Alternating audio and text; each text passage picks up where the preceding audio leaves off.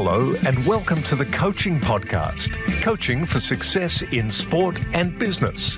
Your host is Emma Doyle, the energy and high performance under pressure coach who is a world leader in unleashing human potential.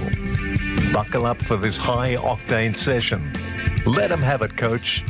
G'day, everybody, and welcome to the Coaching Podcast. I have the pleasure today of interviewing potentially one of the nicest people I know. She's a colleague, she's a friend, she's an amazing tennis coach, and the director of the Shore and Country Club.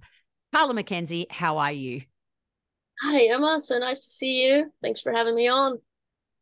All right. Well, Carla McKenzie, for those of you who don't know, because she is very humble, uh, was inducted to the Methodist University Athletic Hall of Fame. She is a PTR Master Professional and the 2019 PTR Coach Developer of the Year. Like, hello, amazing. I can't wait to talk to you about what makes a great coach developer. USPTA Elite Professional in the tennis world. She's done many other education coaching certificates, even with open door coaching, leader as coach. And she was a three time All American, two time national doubles champion with Methodist University. I'll stop there, Carla, because I need to get into the show. You know, you are very humble. And so I want people to know that you are amazing. Uh, so yeah, you're not allowed to say otherwise. So you just have to you just have to smile. Okay. All right. Let's get into it. The first question, you know me, is the Vegemite question. You either love it or you dislike it. What's your take? Never tried it, Emma, but I've heard mixed reviews, and I do look forward to trying it next January when we are down under. Yes. Well, actually, I'm going to be seeing you in May. To be honest, I'm going to bring some with me. Let's not wait for this experience for you. All right. In that case, okay, Carla, I'm going to go pineapple on a pizza. What do you think? Do you love it? I like pineapple on a pizza, especially if there's some ham on there with it. You can start with your best coaching moment and what might be a lesson or two. What are your thoughts? So, my best coaching moment probably came two winters ago when I was mentoring a young coach that didn't have any proper training or coach education. Uh, she was rough around the edges, and it was a real challenge for me to understand where she was coming from. We had opposite personalities. Our communication and organizational skills were very different, and we just didn't hit it off at first. Uh, but I, I trusted the process. I kept listening to her and just try to get to know her as the person and understand, you know, what motivates her, what drives her. And once I discovered that, we started to make a lot of progress. And I guess the takeaway story is at the end of those 12 weeks, I'm pretty sure I learned more from her than she learned from me. I love that because we never know what somebody is going to teach us. And I especially love it when little kids, you know, when you're doing something with super little kids and they end up saying something like, Hey, coach, shouldn't the cone be over here? And you're like, uh, yes. They're so much smarter than we are, but we can we can learn so much from our our people. And one thing, again, I'm gonna keep pumping up your tires this whole episode because I I believe you are a great coach. It's why you're on the show. So, the one thing I want to pick up on in what you said, Carla, is around rapport building and taking the time, especially with these younger coaches.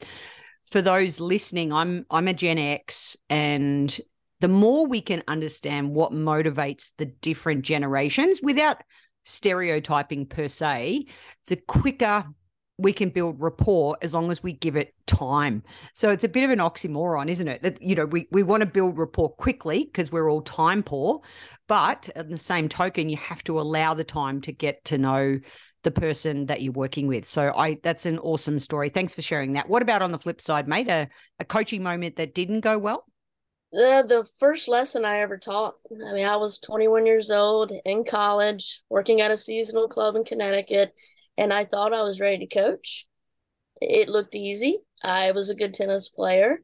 I felt pre- prepared. I had a few drills that I was going to do, felt confident. And 10 minutes in, I realized I have no idea what I'm doing out here. I should give this person their money back right now. Uh, so, you know, the takeaway for me there was I need a good mentor and I need some coach education now immediately 101, I need an upgrade, I need to upskill. And you do a lot of coach education, you do a lot of coaching the coaches how to coach yourself now. You prioritize that with your programs, which is absolutely fantastic. My very first lesson, Carla, I just looked at the the court next to me and I just copied. I was like, okay, they're doing this activity. I'm going to do that activity. They're doing this activity. I'm going to do that activity. And again, there was no through line. There was no, it felt like just that one activity, not connecting to the next, to the next, to the next. Uh, so there were many moments in chapter one where I can relate to to what you shared. And one of the funniest stories about uh, a mutual coach that that we know when this when this coach first came off the tour they their game style was all serve and volley and so they got out there with their 3.0 ladies doubles teams and tried to make these people serve and volley and it was a disaster first lesson thinking you know I've come off the tour I'm a good yeah I'm a good player this coaching game it's easy it's not so easy so the importance of education thank you for that what about a sliding doors moment I really haven't taken a hard right or left turn. I've my passion has always been tennis, and I've always been able. To, I've always been in the tennis industry in some form or fashion. I've been a college professor for the professional tennis management program. I've owned a brick and mortar tennis retail shop. You know, I've consulted for other clubs. I've been an assistant pro, head pro director. So, although I've held different positions along the way, they have always been in the tennis industry. Mm, and it sounds like it's been a gradual stretch, mm. which also is, is super important for our listeners to consider. I've said this before on many other podcasts, but I've only ever met three girls where I said, you have to step up and win for Australia today. That's literally one every 10 years. Not many people can sort of jump in the deep end. And I am 100% of the philosophy and 99% of my clients. When we make that first step really easy, you know, as you said, just even the analogy of going from an assistant coach to a head coach to a director, that doesn't just happen overnight. It's a gradual stretch of building your years of experience. Would you would you agree with that philosophy? Oh, 100%. I, I think when you're able to take those smaller steps, you, you're going to see more progress in the in the long run. And, and I've seen it happen. You know, working with a lot of coach developers, they do get that bigger job too quickly and set themselves up for for failure in yeah. some cases. What? How old were you when you started playing tennis? Ten. Hmm, me too. It's interesting now how much younger people are starting, and who introduced you to the game? The high school coach at um, you know, where I grew up, went to high school, came to a little league baseball game, and I was pitching that day. And I was again 10 years old, and it was in the summer. I was going to kind of a day camp that I absolutely hated. And he came up to me after the game and said, Wow, you know, looks like you've got a pretty good arm. Would you like to learn tennis? And I said, Can we start tomorrow? Because I really hate this day camp my parents have me enrolled in. And uh, he said, Sure. So that's how I started. Oh, that's a great story. Uh, what about our guiding question? I know you've answered this before and you uh, feature in What Makes a Great Coach, Carla McKenzie. Uh, and so actually, I do have my book right here. I'm still very excited. So I'm, I'm going to pull up what you answered and I'm curious to know whether it has changed or whether you're going to uh, respond the same in one to a maximum of three words. What do you think makes a great coach? A coach that's able to adapt, a good listener, and, and a passionate coach. Um, so I can elaborate on each of those if you want. Yes, I would love that. Thank you. And before you do, so you've in the book, your passion listens and relatable. So, okay. so there, you, there you go. So there's w- only one change to uh, to your answers, but I, you know, I think that's important as well because with our guiding question on the podcast, uh, we have such an array of answers, of course, to the question. So I love when people are at different stages in their journey, different things become important. So, uh, yeah, so please go ahead. What do they mean to you? So, just the ability to adapt under pressure is gold. I mean, when something goes off script or doesn't go as planned, can you adjust, tweak, modify without anyone knowing that you are stressed about the situation? And, and I feel that is a skill that all great coaches can do. And then listening, uh, some folks, they just want to be heard. And if you can take the feedback and do something positive with it, then they feel they feel they've been heard. And our program here at the Shore and Country Club, you know, is it's grown over three hundred percent since I've been here, and it's only because I listened to the members' ideas and the feedback they had, and all I did was implement them. That was it. And then for passion, you know, I think when people can tell that you love what you do, it becomes infectious and before you know it you you have a lot of passionate people surrounding you and that's where you can thrive as a team passion breeds passion mm-hmm. doesn't it mm-hmm. I think the way you lead by example obviously i've been very fortunate to uh, be a part of the the shore and country club the kickoff weekend uh, year in year out and what i see that you you bring to the club is it's almost like a as Judy Murray would say, a snowball effect when the leader is passionate, when the coaches are passionate and they want to be there. And I always say, be in service to the sport uh, and our particular sport of tennis. All of a sudden, other people can't help but be passionate with you. I really feel that whenever I'm there and whenever you and I have an opportunity to work together. So, what about your question for us? What question really sparks your curiosity? I love at when we go to these conferences or tennis congress, you know, just sitting around and chatting about, you know, what are you currently doing at your club? What is working well for you? What situations you know are you facing that maybe you can share or any stories you can share that that may be beneficial to to the group um, I know I conducted two camps down in Florida last February with Marley Woods and, and Gary Ennis, which you know very well. And after each day, we would spend an hour or more just recapping the day. What went well? And hey, what can we do a little differently, a little better tomorrow?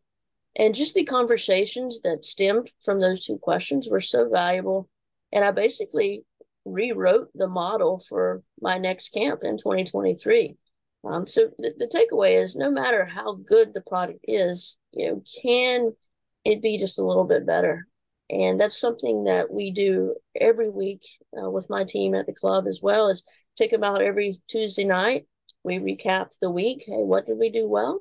And then where where do we need to make adjustments and where can we still improve and, and, and, get better as a team and just making those little adjustments and tweaks throughout the season can make a big difference so what i want to pick up on there is those two simple questions so coaches listening don't underestimate the power of a starting with the positive. one of the things that i used to do is as soon as i'd finish a presentation you know a keynote some sort of bigger talk to a larger audience, I would come off and immediately critique on everything I did wrong, or I forgot this, or I didn't do that, I had planned to do that. And just shifting the mindset. And I remember Marley Woods helped me do that. This particular day, I was in tears after this presentation. It really, really hit me. And she just pulled me aside, and I was just devastated about something that had happened. And she said, Right, what did you do well? And I, I was like, I don't want to talk about that. She's like, no, she she forced me to to go there first. So I just want to pick up on that and situations that you are facing when we can learn how other people deal with conflict. Uh, as an example, it can be so valuable. So let's go there.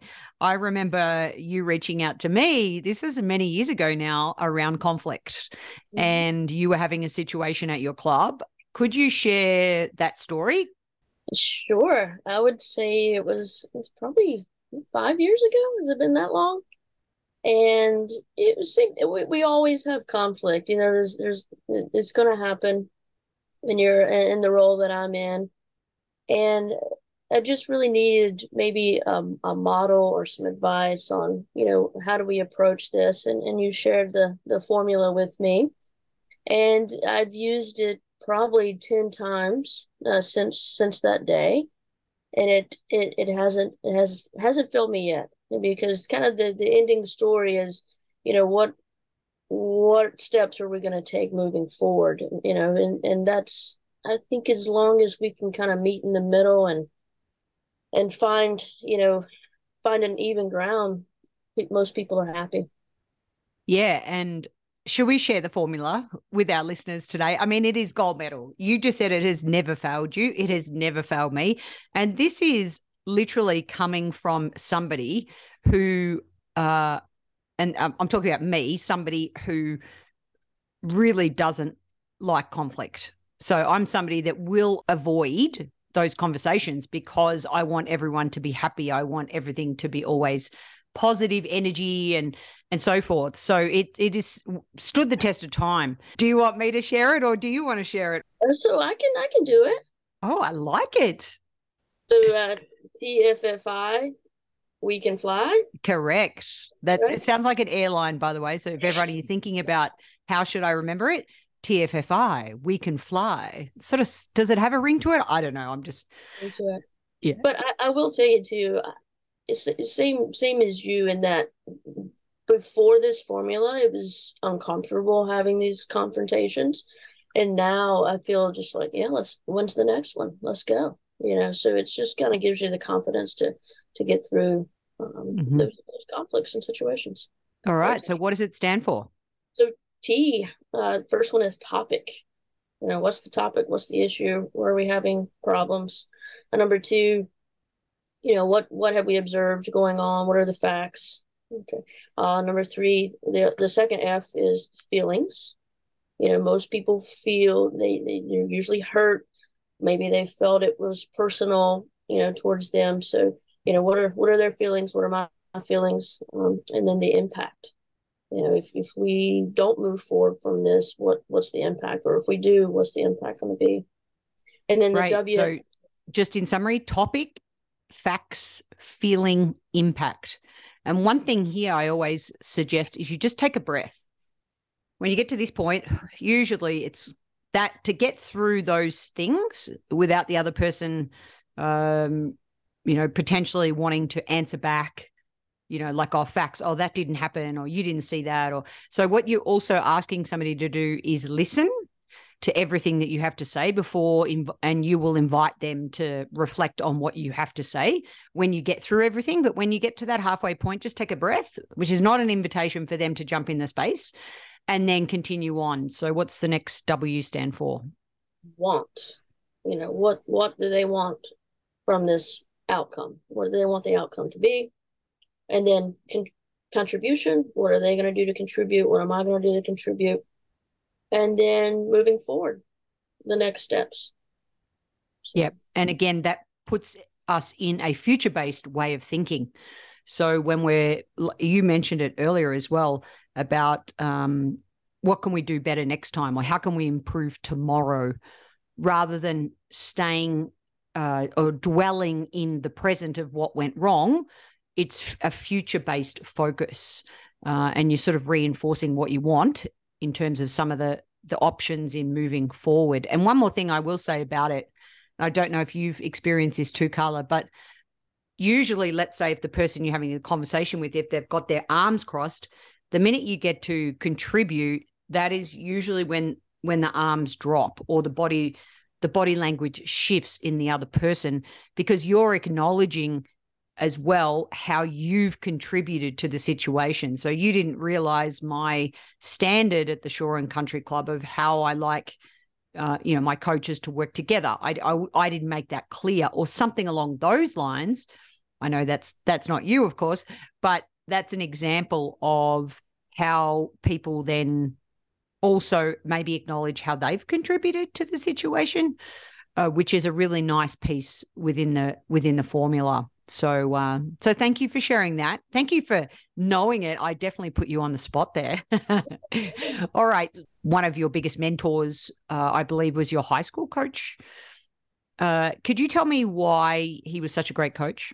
He has been coaching for 50 or 60 years. You know, he's he's in the North Carolina Hall of Fame for most wins.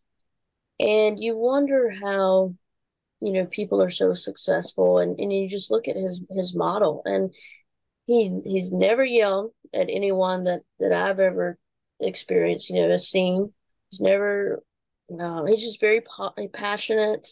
He loves tennis. He just wants he's just a good person too and has you know good morals good ethics and those things just rub off on on his players and he's just had a lot of good people good you know people play for him and and it's like that's you know good people attract good people you know so it's he's he's a legend and it's it's very hard to to describe him and, and I've never met anyone else like him. What was his name?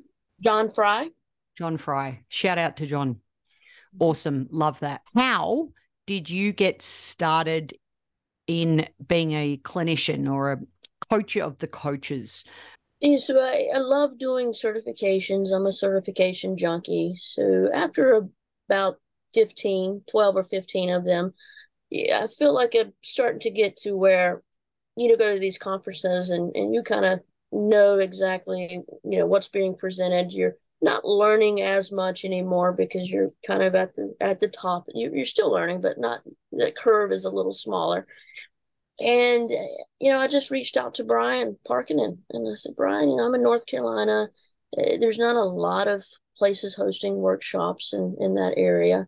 Uh, could I become a coach developer? I, I really have a passion for good coaching, and I really want to help coaches develop in North Carolina. And uh, you know, we can go anywhere, so Connecticut as well.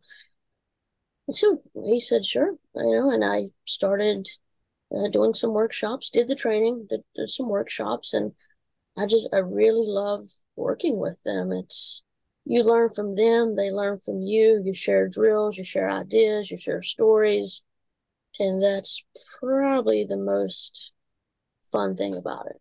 And what do you think makes a great coach developer? The difference between coaching a adults really isn't it? I mean uh, most of our time as a as back in the tennis days you know, the bulk of your business can be juniors for example. So what what's one of the differences you see in sort of adult education? And, and obviously you do a lot of work with adults as well i know at your club. But could you sort of pinpoint the difference? I feel like the coaching coaching is coaching. It doesn't matter if it's players or employees or coaches. At the end of the day, it's it's just it's still coaching. And if they're open to growing and learning, a lot of progress can be made. Right. Mm. And you, what you see sometimes is you know, they didn't have a good mentor. They don't have a lot of coach education. So they've done it their way for years, you know, and they may have some bad habits or maybe the information they're delivering is not always correct, right? So it's a matter of, of just helping them to understand, yeah, maybe maybe we try it this way. Just give it a go, see you know, see how it feels and, and, and then at the end of the day, oh man, I think I think you're right, you know. So it's it's hard sometimes changing that mentality a little bit or breaking into that mentality a little bit where I feel players are a little bit more receptive to it sometimes. The Coaching Podcast is sponsored by the Samson Agency, a boutique talent agency managing entertainers, artists, and athletes. You can learn more at thesamsonagency.com. And if you're interested in becoming a coach, Check out opendoorcoachingusa.com for all our latest courses in Leader as Coach and our high performance workplace coaching certification. Now, let's get back to the show.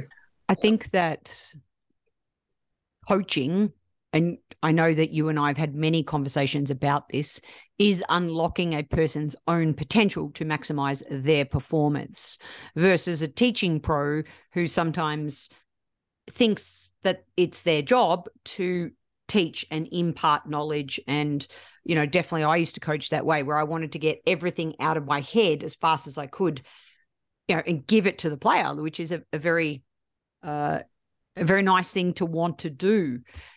But the minute I realized when I heard that definition of of coaching, and, and as you said, doesn't matter if it's child, doesn't matter if it's an adult, or doesn't matter if I'm coaching coaches how to coach. How can you bring that out in somebody without telling them? And you mentioned one technique by saying, "Here, give this a go." You're not saying do it this way. You're saying be curious to try this activity and see what comes up, see how the players respond, see how the the adults respond. It's a really important coaching tool to be cognizant of. Tell me about what do you think makes a great leader? Communication, organization, integrity, yeah, being honest upfront with with your with your team. When mistakes happen for us, it's it's usually lack of communication, like someone didn't get the message or someone got double booked. So that comes down to organization you know is, is how how do these things happen and how can we keep them from happening?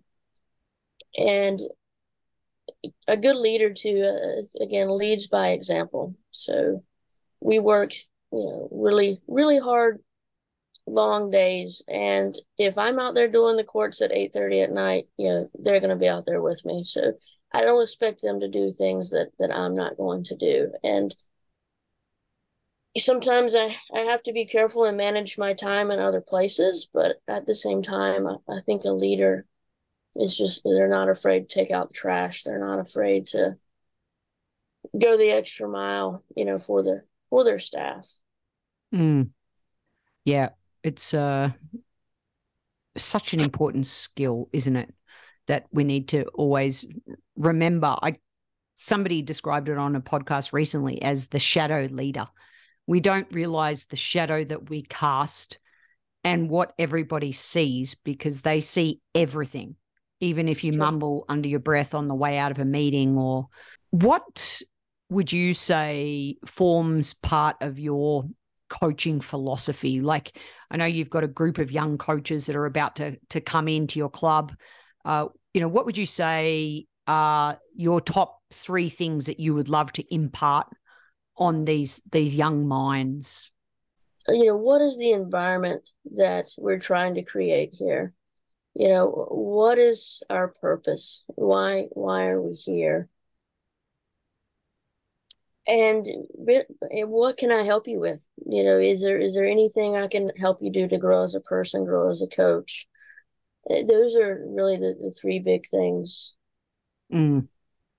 yeah, which comes back to when you just simply ask somebody, you know, what can I help you with? All of a sudden, you're getting to know what motivates them and what drives them indirectly, even in, you know, in what they pick up on what you hear them saying and knowing your purpose, having your why, in the environment that you want to create. It's so important. And you and I, uh, because you've done leader as coach, you know, as as a coach, we do want to limit our why questions. We don't want to ask a lot of, "Hey, why why'd you miss our ball?" or uh, because that can cause the people responding to play what we call below the line where they they might blame they might justify and they might even deny sort of their their behavior uh, whereas when we ask what questions who questions, how questions, it elicits a totally different response. Yet, as a coach, we must always know our why. Right back to what you said at the start.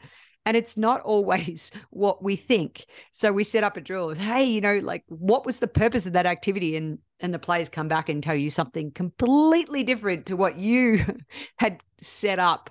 Uh, I love saying, yeah, that's really insightful. And what else? It's one of my favorite little little coaching tips. All right. So let's finish uh, on education. The importance of education. You said it before. You're an educational junkie.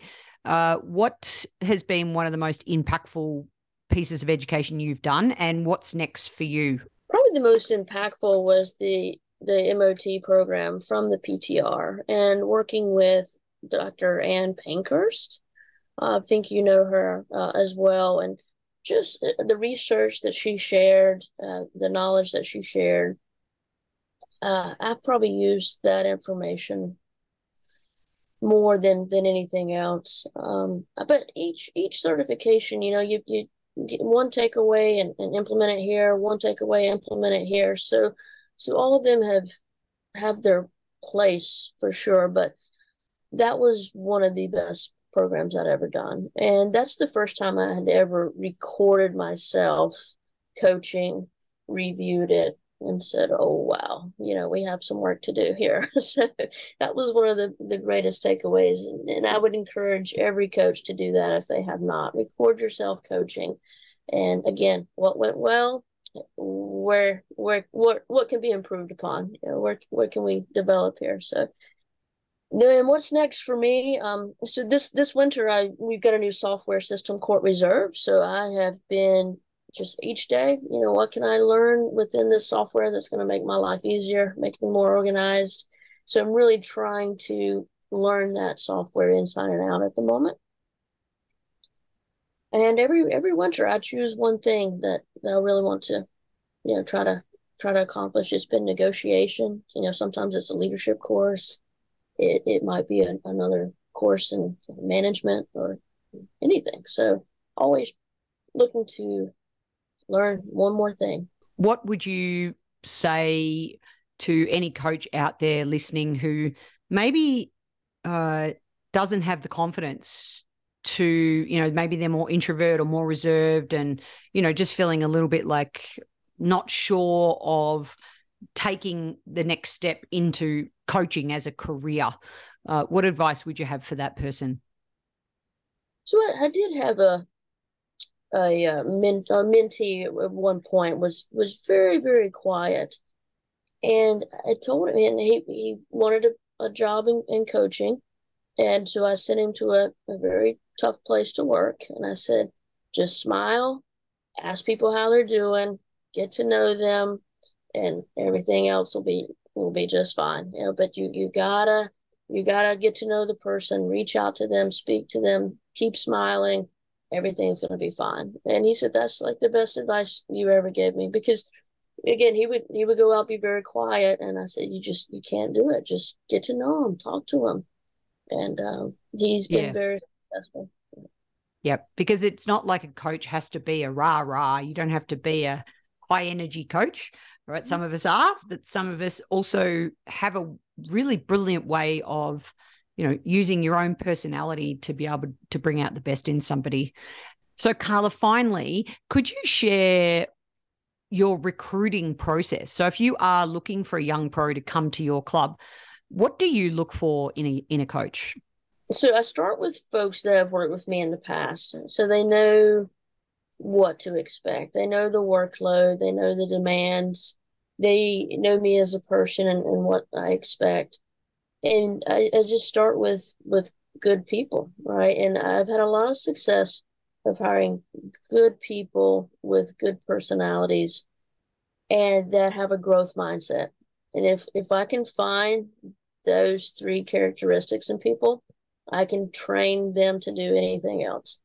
Um, so I, I asked the, the good folks that have worked with me before have been very successful with me. Do you recommend anyone? Do you have anyone? Do you know anyone?